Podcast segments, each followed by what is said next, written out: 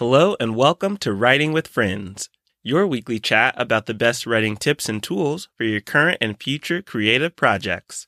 I'm BJ Williams, a writer and scientist in Washington, D.C. And I'm Hillary Barnes Martinez, a writer and educator in Anchorage, Alaska. Today on season two, episode seven, we'll be talking about using all five senses to describe and develop your characters.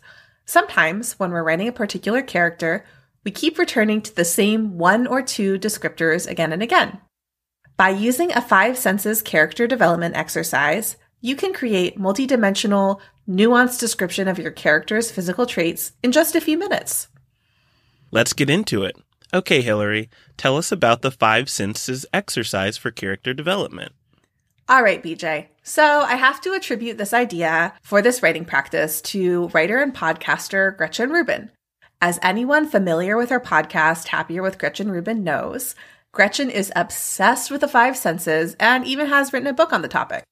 In episode 387 of her podcast, Gretchen and her co host Elizabeth give examples of a five senses portrait of a loved one, which you make by jotting down sensory memories associated with that person to appreciate and celebrate them.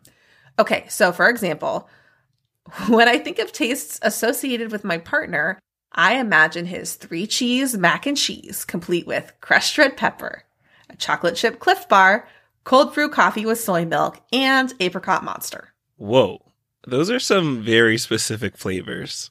Right. And for me, those flavors will always remind me of my partner. They feel like a part of him. Got it. But I'm guessing we're not just going to brainstorm our character's favorite foods. As fun as that would be, no. So, how do you propose using this concept of the five senses portrait for developing a character? Well, as I see it, the issue with physical descriptions of characters is often that we tend to rely on the same couple of phrases, at least in the early drafts. So, for example, in my current manuscript, I'm talking about the protagonist's father, and I keep describing his gray eyes beneath his wire rimmed glasses frames. Which is a good image. It is. But it can't be the only image, especially because I want to use descriptions of the father to help the protagonist emote. I want her to think of him and how much she misses him. And that emotion will be a driving force in her desire to resolve the central conflict of the story. Got it. So, walk us through how you'll use the five senses portrait for this character. Okay, so in Gretchen Rubin's five senses portraits, she often focuses on just one sense for the portrait. For example, all the sounds you associate with that person. But I think for our purposes as writers, it's best to hammer out some descriptors for our character in each of the five senses. So for my father character, I listed out all five senses. Then I set a timer for five minutes and came up with as many descriptors for each sense as I could. Sounds like a great exercise. And what did you come up with? Okay, here goes. Touch, I came up with his flannel shirt, and the cracking leather on the steering wheel of his old Subaru. Taste, the apples he always eats absent-mindedly as he works, and pecan pie, his specialty. Smell, coffee in the morning as the protagonist is waking up. Also, maybe something like formaldehyde? I'm not sure. He's a chemist. I need to talk to a chemist.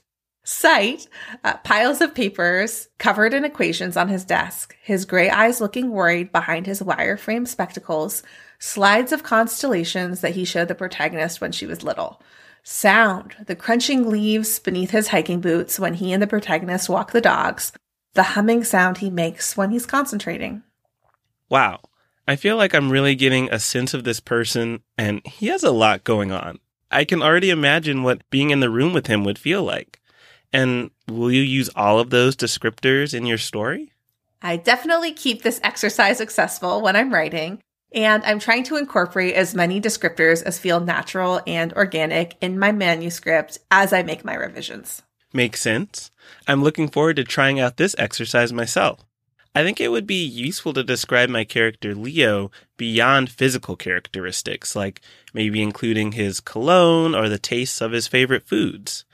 I already have some food scenes that could use some embellishment. Okay, BJ, but the real question is what is Leo's cologne? Is it Axe body spray like so many other teenagers, or is he more sophisticated? I think he's more sophisticated. It's probably like Nautica Min cologne. Oh, I was thinking like Armani, but I like Nautica. He's a nautical young man, so yeah, that makes sense. he's not too like super classy, but he's more than what you get in the drugstore. Ugh, look how much character development we're doing just with the sense of smell. I love it. Okay, let's wrap up this portion of the podcast with our craft topic takeaways.